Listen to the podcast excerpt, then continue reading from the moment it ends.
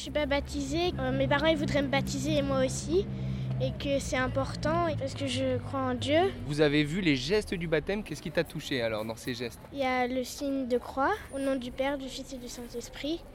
Et que c'est pour dire qu'on est avec, on est avec Jésus et qu'on et qu'on est avec lui. À la fin, on m'a donné un bracelet où il y a écrit Car tu es avec moi qui veut dire que Jésus sera toujours avec nous et qu'il nous protégera. La seule chance que je pourrais me confier à lui, que euh, si j'aurais des, choses à lui dire, bah, je, pourrais, euh, je pourrais lui dire et que ça me rassure.